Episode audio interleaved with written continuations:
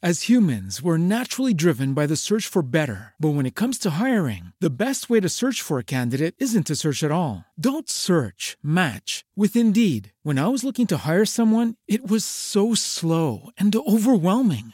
I wish I had used Indeed. If you need to hire, you need Indeed. Indeed is your matching and hiring platform with over 350 million global monthly visitors, according to Indeed data, and a matching engine that helps you find quality candidates fast. Ditch the busy work. Use Indeed for scheduling, screening, and messaging so you can connect with candidates faster. And Indeed doesn't just help you hire faster. 93% of employers agree Indeed delivers the highest quality matches compared to other job sites, according to a recent Indeed survey. And listeners of this show will get a $75 sponsored job credit to get your jobs more visibility at Indeed.com slash podcast. That's Indeed.com slash podcast. Terms and conditions apply.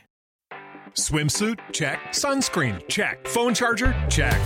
Don't forget to pack the 5 Hour Energy. It fits great in a pocket or carry on, and the alert feeling will help you arrive ready for anything. Now get 20% off when you use code 5HE Travel at 5hourenergy.com. Expires April 30th. One time use only, not valid with other discounts. Remember, visit 5hourenergy.com and use code 5HE Travel to save 20%.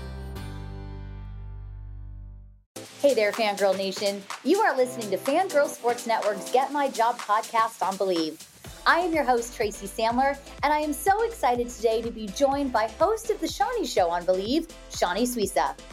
Shawnee talks about how she became a UFC fan and reporter, taking creative into her own hands, practicing within a niche, and so much more. This is a really fun and inspiring episode, so let's get to it. Shawnee, thank you so much for joining me today for Get My Job. I'm so excited to get to chat with you. I'm so excited to be here. I love this. This is it's such an awesome concept. Oh, thank you. Thank you very much. I appreciate that. Well, with that in mind, let's jump on in. And if you could start by taking us through your professional journey, because I know you have a very interesting journey and it was like, you know, a lot of different paths to get to where you are. So I would love to share that with our listeners. Absolutely. Yeah. It, you know, it started, my main focus really started in video. I loved video since I was 10, 11 years old. I've been editing videos. I remember my first client was a family friend who had a spa, and I put together a little montage for them for sales. And I just I fell in love when I realized that the same editing mechanisms that you use for some sort of uh, photo montage was the same that people used in TV in order to cut between different scenes it was mind blowing to me. And I remember being a little kid figuring that out and being really excited that I could make movies on iMovie at the time. Uh, so that that's really where it all started. And then it, it, just sort of went from there. I studied communications in Israel. Uh, that's where I, I, got my degree. And I did a specialty in visual content, again, continuing with sort of the video theme. But there was a radio class that I absolutely fell in love with. I, I loved the idea of audio, and I'd been a huge podcast listener. So when the opportunity presented itself a few years later to go down the audio route, I, I jumped on it and I mm-hmm. became a podcast producer, and that's been my main focus ever since. And now I uh, host the Shawnee Show, which has been awesome. So tell everybody about the Shawnee Show and kind of what you're what you talk about and how that interest began. Yeah, the Shawnee Show is really a passion project of mine. I started a podcast a few years ago about reality TV and a big intention of mine starting that, which it's called the Saniac Podcast if anybody is is interested, a big intention when I started that was this idea of practicing within a niche. So I'd be able to launch my own show and feel confident to be able to do that and uh, be able to sort of streamline a workflow that would work for me and practice that through Saniac to be able to get here. So it's something that I've been working towards for a while. And it's just, you know, it's my, it's anything I'm interested in. It's it's my passion. So it's something that I, I you know I want to sit down with people that I'm actually fascinated by, people I want to have conversations with, um, and we speak about everything. And I also do solo episodes because you know there's there's when you're interviewing, there's that dynamic where you're trying to really let that person speak, but I have a lot to say as well. So I like to do solo episodes and I like to balance those out and it's been a really good time. We do video and audio, so we're up on YouTube and all the podcast platforms. And I mean, I'm just I'm just having a blast. I had Gary Vee on, I had Jennifer Cohen on, we had Maud on. I'm having Chuck Liddell on on Monday, Foster Damas, Matt Stefanina. Um, so some really really cool guests, and I uh, I can't wait to keep going with it. So as you built your platform and you have built relationships what advice would you have for someone? Because starting a podcast, the cool thing about starting a podcast is you could just start a podcast. But when you have guests on, and you were talking about many of the guests that you have coming on, we have a lot of guests on this podcast, obviously, or we have guests every week on this podcast, and that's relationship building and having people come on and building your reputation and, and being good at your job. Kind of what tips do you have for building those types of relationships and for getting those reps that get people excited to come on? It's a great question, a really great question, because it is a difficult balance between uh, asking for what you want and really reach out, reaching out to people, and also being tasteful and not being um, too abrasive or uh, mm-hmm. messaging someone ten times in one day, kind of a thing. Like you have to find that balance for sure when reaching out to different guests to come on, but. I, I think the biggest piece of advice would be something in regards to mindset, which is this, you know, people have this idea that if your platform is not 100,000 followers or 100,000 subscribers on YouTube or 1 million or whatever it is that you can't reach out to a certain level of guest yet. And I think that that is just a load of BS, if I may mm-hmm. say so myself. You know, you, you may.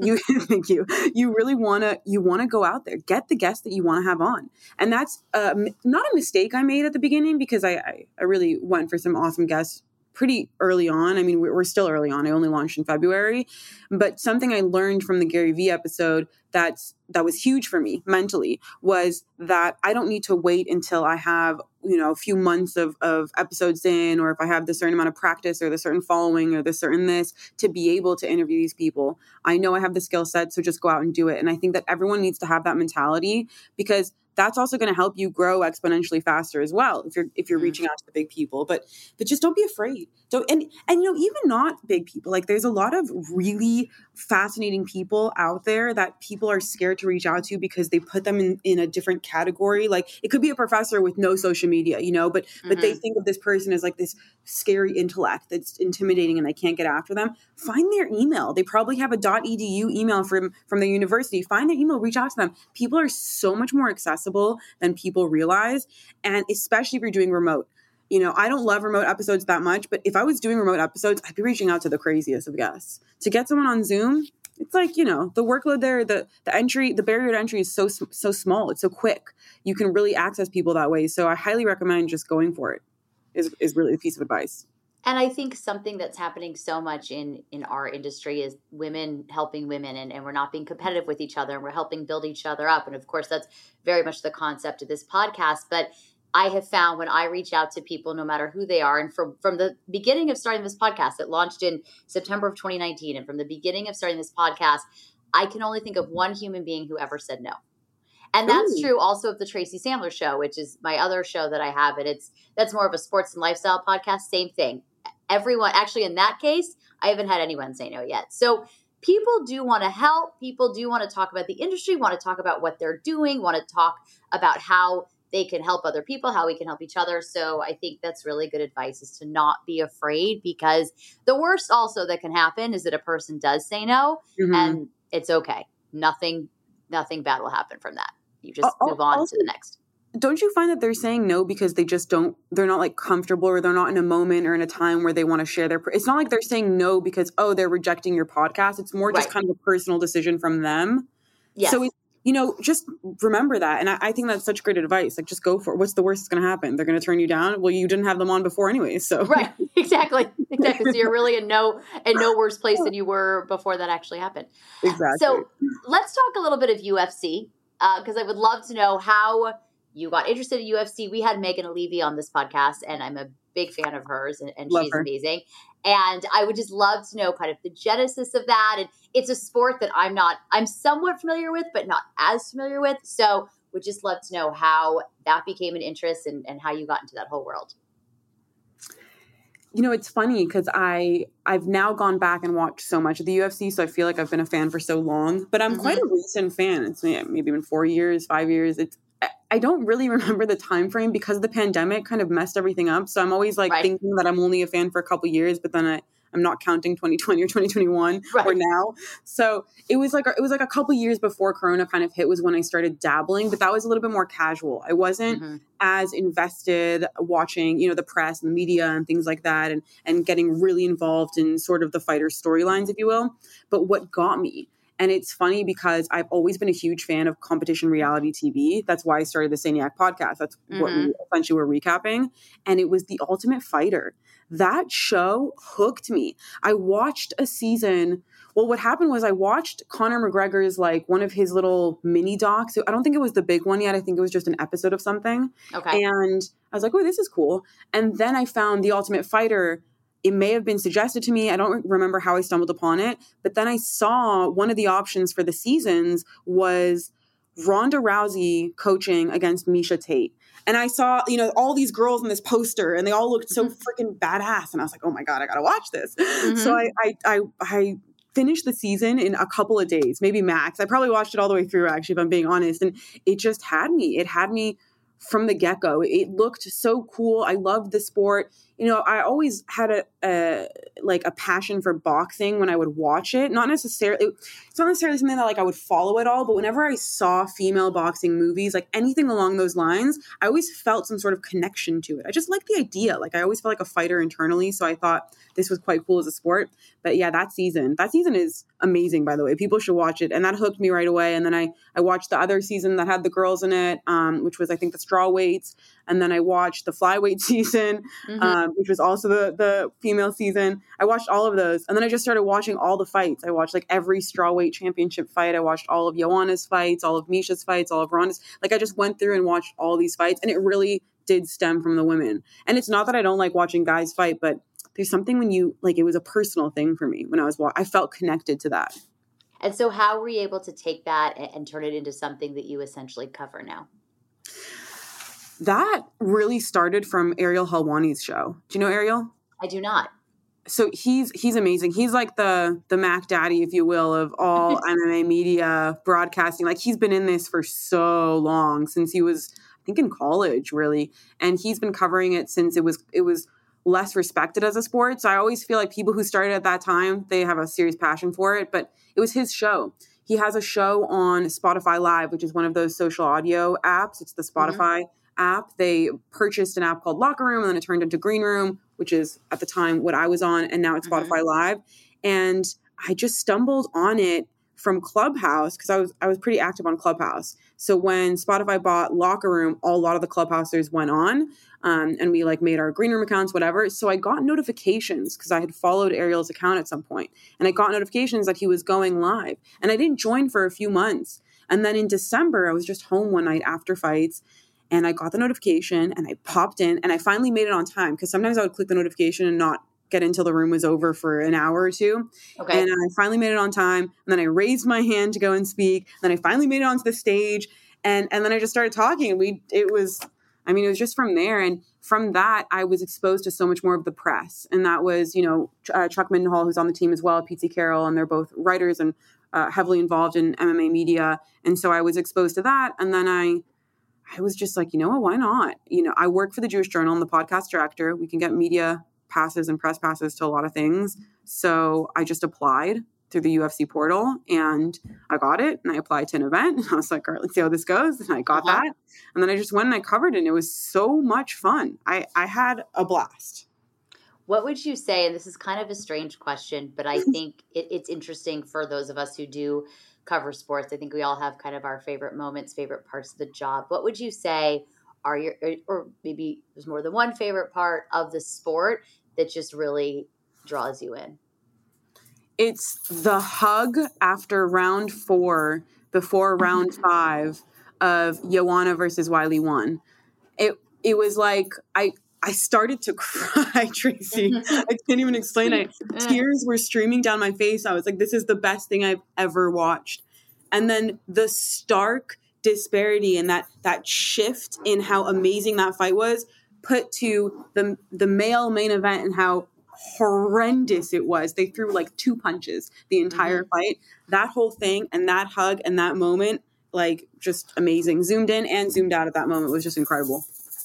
So when you started, which has just been really the last several months, and you started to either you know listen to yourself on the podcast or watch yourself on the videos and ask for feedback did you get any kind of constructive criticism that was helpful to you or were you able to learn kind of who you listen to and who you don't? Um, I don't know if I have been active enough within the space, specifically within MMA, to elicit that kind of criticism. Or maybe there just hasn't been enough eyeballs on everything because it's a lot of my friends and family who, you know, I mean, they're going to tell me things. Like my sister, for my interviews, she always tells me, let them finish speaking, which is something that I'm always working on. I just get a little overly excited about things. Um, but, you know, that's something that's definitely very important, but that's not necessarily directly related to my coverage of sports. I, I think the biggest the biggest realization or the biggest it wasn't really a criticism it was more of a uh, like a, a, compliment if you will was the fact that i didn't look like i was nervous when i was at that first press conference. Mm-hmm. and that just shifted my whole perspective on okay i could i can handle this i just need to breathe more. Because for me i was like shaking i was so trembly. So it was an internal criticism of myself that you know i like hold on to something so you're not trembling on on live tv and then having the feedback of don't worry it didn't even look like you were trembling made me realize like all right i can do this. Like just chill out shawnee. It's fine you know? You've been live on facebook. It's no different so. Our partners at Bet Online continue to be the number one source for all your betting needs and sports info. Find all of the latest odds, news, and sports development, including this year's basketball championship finals, the NHL hockey conference finals, Major League Baseball, the latest fighting news, and even next season's early NFL futures. Head to the website or use your mobile device to sign up today to receive your 50% welcome bonus on your first deposit. Just use our promo code BELIEVE to get the bonus and get into the action. Bet online, where the game starts. But that's great. And I think that's an important thing to highlight for our listeners that we're always going to be our own worst critics and we're always going to be the hardest on ourselves and we need to give ourselves a break mm. and remember that a lot of the things that we do worry about no one else ever knows but i kind of want to go back to what your sister said because i think that's also really good advice and wanted to highlight that because i think a lot of times as reporters we do get really excited about an interview or someone's talking and, and they say something we want to ask the follow-up question and it's important to let them finish the thought and it's just it's not just listening it's hearing them and then responding. And so i think your sister saying that whether it is completely for sports coverage or just for life i, I wanted to highlight that because i do think it's really important. Uh, absolutely. Even for just regular life when you're sitting and you're having conversation with someone at coffee or wherever it's an important thing to remember you know, I'm, I'm thinking of something else though that I will um, say that I thought was really great advice was from Ariel on one of his shows after, mm-hmm. which was to not take things personally because while I was approved very easily for that event for the UFC, uh, I have not been approved for future events as easily. And so, you know, he he made it pretty clear and pretty known. He's like, don't take it personally. This is just the hustle. And it, you know, everyone starts somewhere. And so I think it's important for people to realize that as well. Um, but you know, it's all it's all perspective and, I, and i'm i'm one of those people who's really happy to take the opportunities that come my way but i'm not someone who is dying to force things either. You know if i really really want something i'll make it happen in a creative way instead mm-hmm. of bashing my head against you know a glass ceiling that i feel like isn't going to break. Do you have an example of the time that you've done that well, so for example, with this, like I would love to be going to more live events, but I've had a couple deals sort of fall through with different media companies where I would be covering for them and things like that. And instead of going that route and trying to gain my leverage, um, well, and trying to go that route without really having any leverage, I'm now inviting more fighters onto my podcast. Like I'm having Chuck Liddell on, who's a freaking Hall of Famer, absolute icon, going to be in my studio on Monday. And so if I can start doing more of that and doing uh, coverage in a creative way and things that I really want to do and that I have control over and that I can do. You know, I can organize this and set it up. Nobody's stopping me. So um, going that route, I think I really love. That's what I mean. That's what I love about the internet, though. I love that about yeah. podcasting. I love that about content. You can take your ideas and your creative into your own hands, and you don't really have to wait. I like that. And the idea of taking creative into your own hands is really important. And that's really something, I mean, this podcast and you being on it is really those are examples of that. I mean, Fangirl was something I started and and started covering the 49ers and within a year was credentialed by the team, but it was because I took it into my own hands and created a space and a platform and a place to cover the team. And then obviously we've expanded much beyond that. But that is the really cool thing. And I like the idea of of taking the creative into your own hands. And I wonder if for our listeners you would have any sort of tips for not getting discouraged. Because sometimes when you are taking the creative in your own mm-hmm. hands, you're you're very proud of something you've built and you're like okay but now what and and really kind of tips on maybe enjoying the journey and to not get frustrated because the opportunities will come, but creating them is such a big part of that. It's hard. You know, it's hard to not get discouraged along the way, especially if this is your fourth or fifth or sixth project that you've been working on and trying to push through that, you know, hasn't really hit yet. Mm-hmm. But something that I always cherish for myself is that I really enjoy all of these things. As much as I'm not crazy about the post production and editing and doing all my video work, my social work, and all of that. I'm I'm decent at it and I can get it done pretty well. And I just got this new Super Max whatever computer, so hopefully things will be moving faster. So I don't mind doing that, but I really love the process of everything else. Like I love interviewing people, I love talking to people, I love being on camera, I love talking to myself, you know, in the camera mm-hmm. and doing solo episodes and building a community. That's really fun for me. Messaging people, getting people in my Telegram group chat like I love doing all that stuff. And so for me, you know, it's something that I actually really want to do. And as someone who's worked with a lot of podcasting clients, a lot of times they stop after four or five episodes, they realize that's actually not something that they enjoy. Mm-hmm. So my best advice is actually figure out first if you really are going to enjoy the journey because unless you're starting with a platform, building a platform can be really difficult and it can be hit or miss. So you might hit in the first year, you might hit in year 10, and you never really know. And so if you're not actually enjoying yourself throughout that, like unless you're dying to be some sort of content creator for some weird reason and don't mind going through that 10 years thing, I, I would say you really do want to enjoy it. And I would dabble in shallow water first. So let's say you want to start a podcast, go do a social audio show. See if you mm-hmm. like that.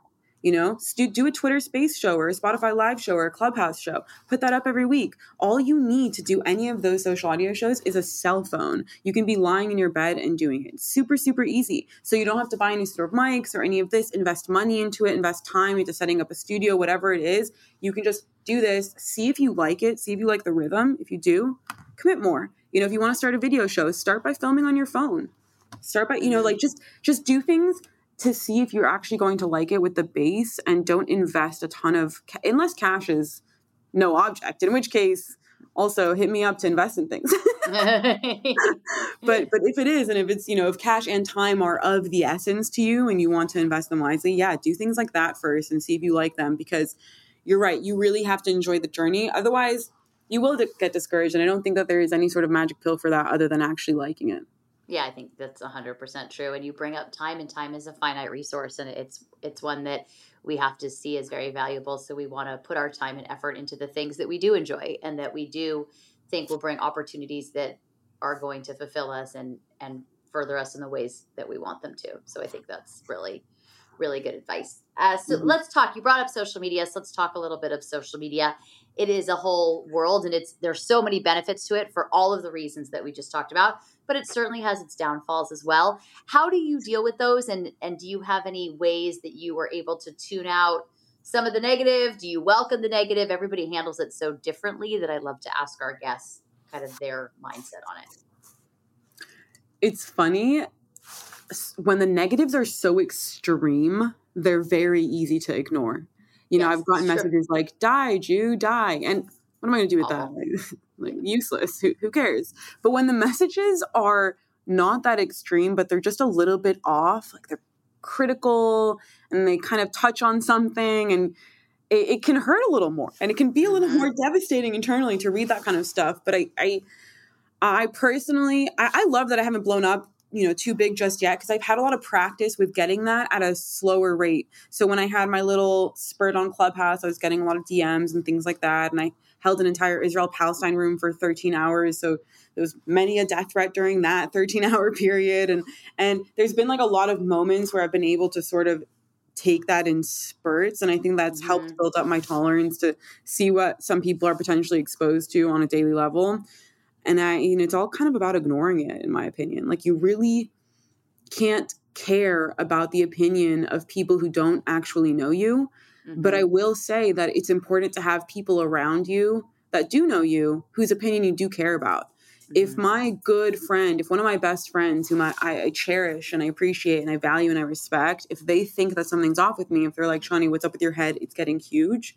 Chill out, calm down, ground yourself. Let's, you know, let's get back to reality here. Then that to me would mean something significantly more. Or if, you know, I, I went on a ridiculous rant or something on a podcast and maybe I just went a little overboard and one of my really good friends or uh, an old professor, someone whom I cherish and respect in that way, said something to me, then I might I might think about it. Maybe I still disagree, but I would actually internalize it. I would think about it, I'd process it. I'd be like, okay, you know. Mm-hmm. But to care about what people who don't even know you, like they've never even met you, they don't they don't know you. What they're mm-hmm. going to comment on one clip or one this or one that. I, you can't care. You have to. I think you even have to really ignore it. I just swipe and delete. I think this really is the best.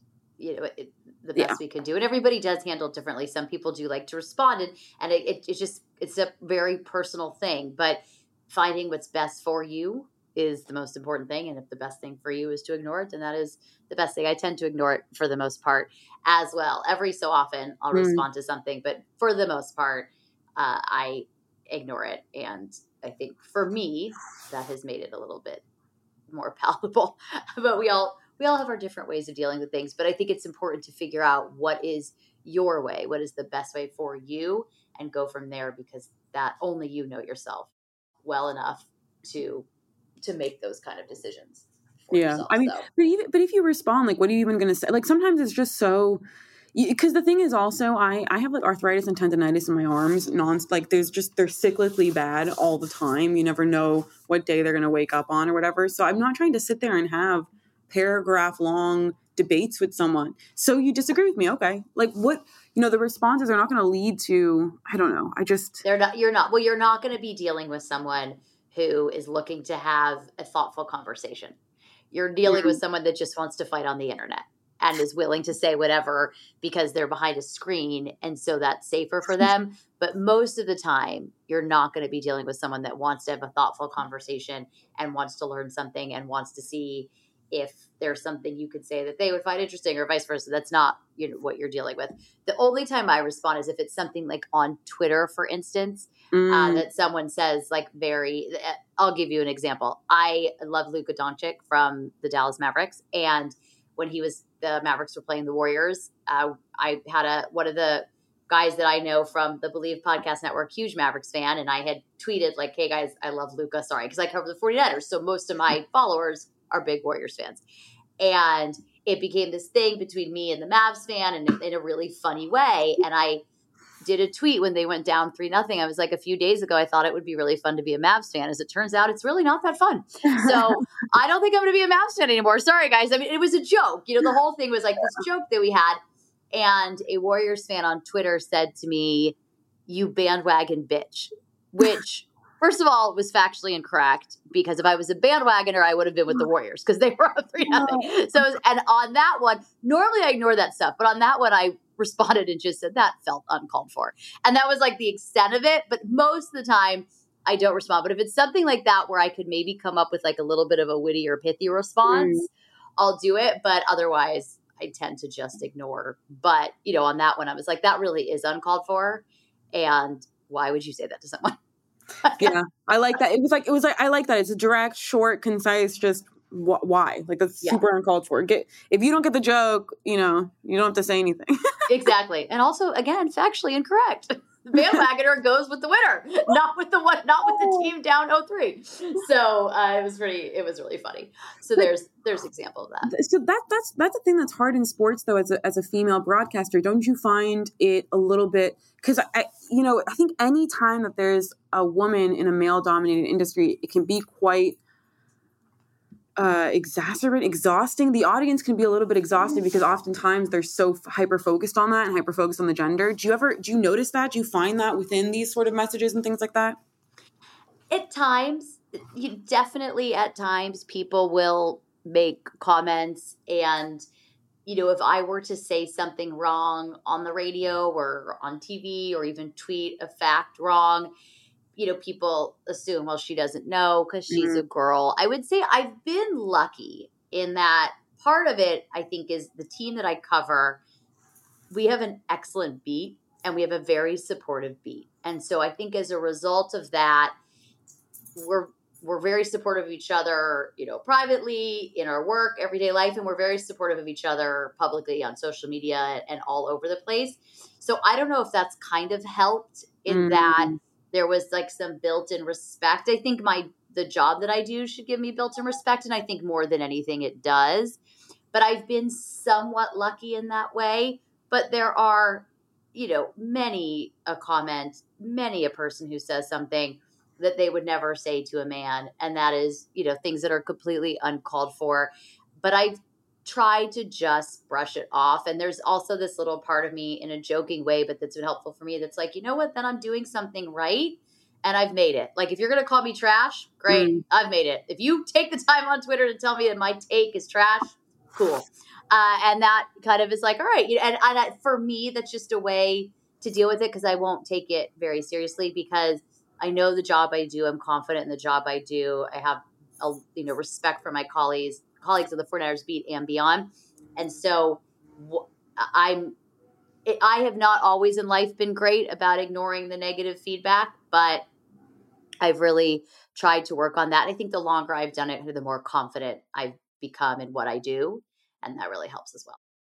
All right. So we've come to one of my favorite parts of the Get My Job podcast. And that is can you take us through a day in the life of Shawnee Suisa? Ooh, what a fun question. Yeah, day in the life, a day in the life. So usually I wake up. My my wake up schedule is very varied, but actually, oh, what I have right next to me so I have these new journals that I got from Habit Nest. It's like this okay. habit building um, thing. So I've been trying to create a morning routine. So what I'll Great. do is I'll wake up anywhere between seven to eight, and then I go upstairs to uh, the balcony that we have upstairs in my house, and I'll have like either a water with lemon, or maybe I'm already onto my coffee, and I'll do my journals, and mm-hmm. then I'll look at my. I have a hourly schedule, like a like split up by like 15 minutes. I I plan that every morning, just that way I know what I have to do. I'm not crazy on timing, but there are things that I have to do at certain times. So I really like to go to jujitsu in the afternoon at 12:30. Okay. Um, I like lifting weights in the morning. So if I'm doing that, it's going to be anywhere between uh, probably leave the house around like 9 9 30 okay. and then um, if i'm doing muay thai in the morning that's at 10 so i'll do that so it just kind of depends on what workout of the day is going to be really um, and I start working after I journal. Let's see. So let's see. So I do like seven to eight, eight thirty. I'm journaling upstairs, having drinks, coffee, water. Then I do um, Shawnee show work. I've been mm-hmm. struggling because this computer broke down, so I bought my new one. So now that'll be easier. And that's usually just video editing, audio editing, things that I have to do. If there's anything I have to do for the Jewish Journal, that's then. Then I go work out, come back, eat a massive meal that's usually my biggest meal of the day. I will eat like a giant bowl of just something. Okay. And then I come back to this space where I work for the next four to five hours, give or take. And then I'll go sit outside for dawn. Um, or is that dusk? What's the one before sunset? Dusk. Dusk. I like to sit outside for dusk because Huberman, do you know who that is? Andrew Huberman, his podcast? I do not. So he has this thing where like you see morning light and you also see dusk light, and it really helps your system with your your sleeping schedule and your rhythm. And oh, it's something that I have the worst sleep schedule. Like that's my. It's so hard for me to get into any sort of rhythm. So I'm trying to do everything I can, and I've been doing this for a few months now. My morning light, my afternoon light, and it's like been kind of game changing. So usually I'll go oh, sit with that, or I'll walk my dogs, um, or just something outside during that hour. Uh, come back, do work, maybe go to dinner, do some sort of skincare type mask and then watch a variety of really violent action content. okay. Okay. and then I usually pass out. I really like action movies or like TV shows, anything with spies, anything along those lines. That's usually like my nighttime. And then I try and do like a gratitude thing right before bed, before I sleep, put my phone away, and then try and pass out. I love it. That is that is awesome. And I love all those pieces that you put in there and those like true self-care pieces the gratitude the morning light the evening light that really do help take care of you in a positive way so i love everything you just said if i could quit life and just take care of myself i would love that i'm, I'm a huge like self-care person i wish i could just be just doing things not like working out all day, doing physical therapy, uh, meal prepping, eating right, putting on some sort of skincare thing, like trimming my nail. Like I wish I could just take care of myself, wash my hair, like do a like, conditioning. I mean, I, that would be that would be amazing. But it sounds like you're doing a very good job of getting that stuff in there where you can, and that's that's the key to it for all of us is finding that. And I say this a lot of this podcast. I hate that word balance because I don't think there's any real such thing. But you are finding ways to balance out your day for you, and I think that's a real positive. so funny. We were just talking about this on my show, that the fact that there's no real balance. So I had Jennifer Cohen on and I was speaking to her about that. Because there's this weird thing going around with like the work life balance that people are trying to promote out there. And especially when you're, you know, an entrepreneur, you're trying to build something, it's so hard to feel like you're succeeding when you feel so drained trying to have the work life balance. Mm-hmm. I I am unashamed about saying no to a variety of plans throughout the week because I know that it's going to mess up my entire schedule. I was supposed to go to this NFT conference next week in New York, but every time I go to a conference, it ruins my whole schedule. I fall behind on work and then I haven't done my workouts for those days and I just feel not ready to take on what I'm currently trying to take on. If I'm on vacation, it's a different story, obviously. But there is that thing, and I, I think it's a negative a negative um, like concept out there that's floating around, which is this idea that you can't have work life balance because then people are so confused and then they get depressed. They're like, I can't handle everything. Of course you can't. yeah, no one can. And I think what you just said is really important to highlight that you do have to say no to some things and you can't do everything. And that's, it's really important to know that. And I'm glad that you just said that because that is, nobody can do everything. It's just not possible. Yeah, it's, it's impossible. And next time you're at an event, pay attention to whether or not you really, really feel like you need to be there. because I always think advice. back to that, right? You there's so many times where you feel like you can't miss something, but then when you're there, this is missable. You know, like anything is really missable. But just paying attention to that will give you fuel the next time to be able to say no and uh, I don't know, fight the FOMO, if you will. Mm-hmm. That's a, that's excellent advice. What a fantastic tip. That's Thanks. really good, and it's it's a good lesson also in being present where you are and then being if and then if you're if you're there and you can't be present, that says a lot, and you probably shouldn't be there to begin with. So I yeah. think that's that's a really good way to put that. Well, before I let you go, which I don't want to do because this has been super fun, but before I let you go, we have to do five fun facts with Shawnee Suisa. Ooh, five fun facts. Okay. Well, I, well, we asked. I asked the same. We asked you the same ones every week. So the way oh. the way this started was it was something that I started doing with the 49ers players, and and we do it with them, and they they get to say kind of whatever they want about themselves. But on this podcast, we ask everybody the same five questions every week, which okay. has been great because we get such different answers. So I will begin with what is your favorite moment in sports? My favorite moment in sports okay, when I was a kid, I was at a Laker game. We used to have Laker season tickets, Clipper season tickets. We used to go to all the games. We had Clipper season tickets just because they were better seats so we could go to the Lakers games. Like it was so much cheaper back then. I can't believe we got rid of those. But anyways, I was at a Laker game and this was the game that was in the Where Amazing Happens commercial that Kobe filmed, the one where he's like going like this as he's like running back. And I will never forget when he hit one of those shots. I was young, so I was I was shorter, although I probably haven't grown much since then, but I, I was young, so I was, I was like a smaller human. And I remember the second he shot that and he landed that basket. It was the craziest sensation of my life. I floated. Everybody stood up so fast in the mm-hmm. stadium, like screaming. It was crazy. The second it hit the rim, all of a sudden, all of a sudden, everybody just stood, and I literally like levitated for a good a good few seconds, like so dramatically that I remember it. I, I couldn't believe how electric it was. It was the most insane sensation. And I don't know if I would have levitated now. You know, I'm walking around, I was like 150, 160. Maybe, I, maybe they couldn't have lifted me now. But smaller Shawnee, she levitated. and that was like, spec- that was spectacular. That was a moment I will never forget. That is, that is amazing. What is your life motto?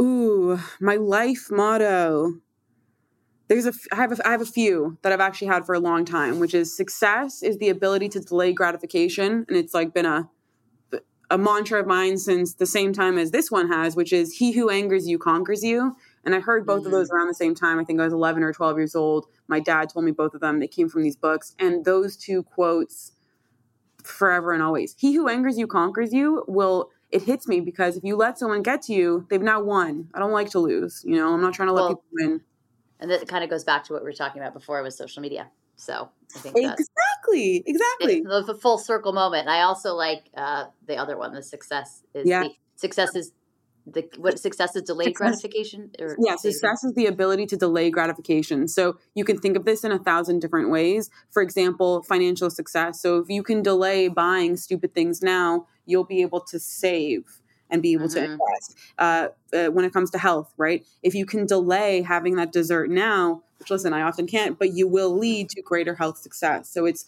this idea of being able to delay that feeling. And I mean, the same thing kind of with podcasting and content creation too. Like you're going to need to be able to delay that instant gratification of getting that external validation when you're building your platform right away. It's not going to happen instantly. So you have to be able to delay that. And I think it's, it's like always been something in my mind. Like, okay, what do I, what do I want now versus what do I want in the future? And I try and focus on doing now things that are going to help me get what I want in the future as opposed to help me get what I want now.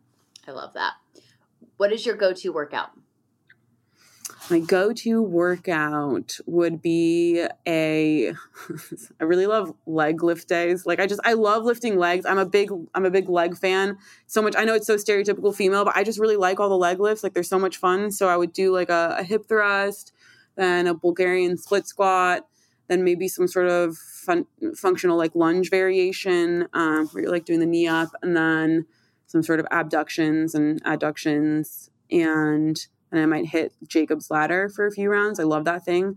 That would be like my that's like my go-to if you will, but I do love activities. So I love Muay Thai, I love jujitsu, I love yoga.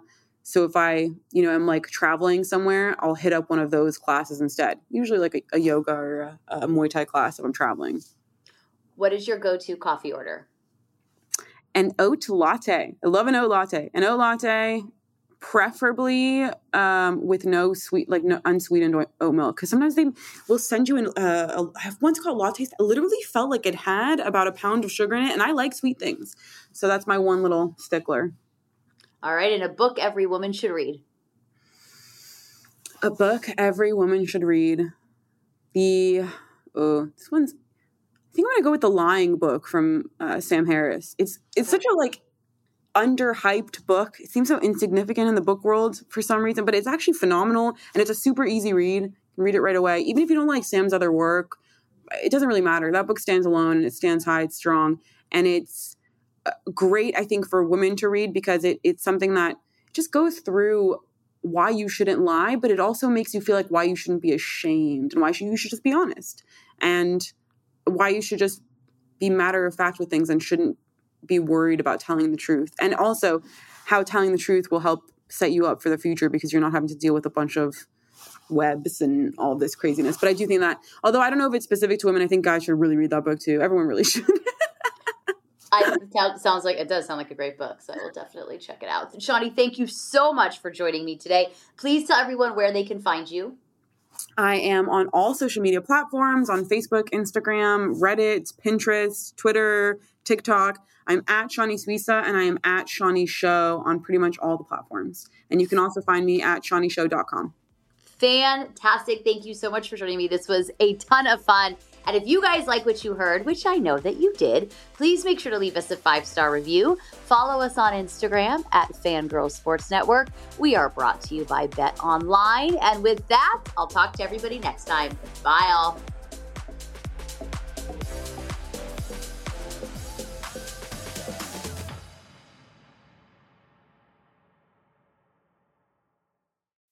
As humans, we're naturally driven by the search for better. But when it comes to hiring, the best way to search for a candidate isn't to search at all. Don't search, match with Indeed. When I was looking to hire someone, it was so slow and overwhelming. I wish I had used Indeed. If you need to hire, you need Indeed. Indeed is your matching and hiring platform with over 350 million global monthly visitors, according to Indeed data, and a matching engine that helps you find quality candidates fast. Ditch the busy work. Use Indeed for scheduling, screening, and messaging so you can connect with candidates faster. And Indeed doesn't just help you hire faster. 93% of employers agree Indeed delivers the highest quality matches compared to other job sites, according to a recent Indeed survey. And listeners of this show will get a $75 sponsored job credit to get your jobs more visibility at Indeed.com slash podcast. That's Indeed.com slash podcast. Terms and conditions apply.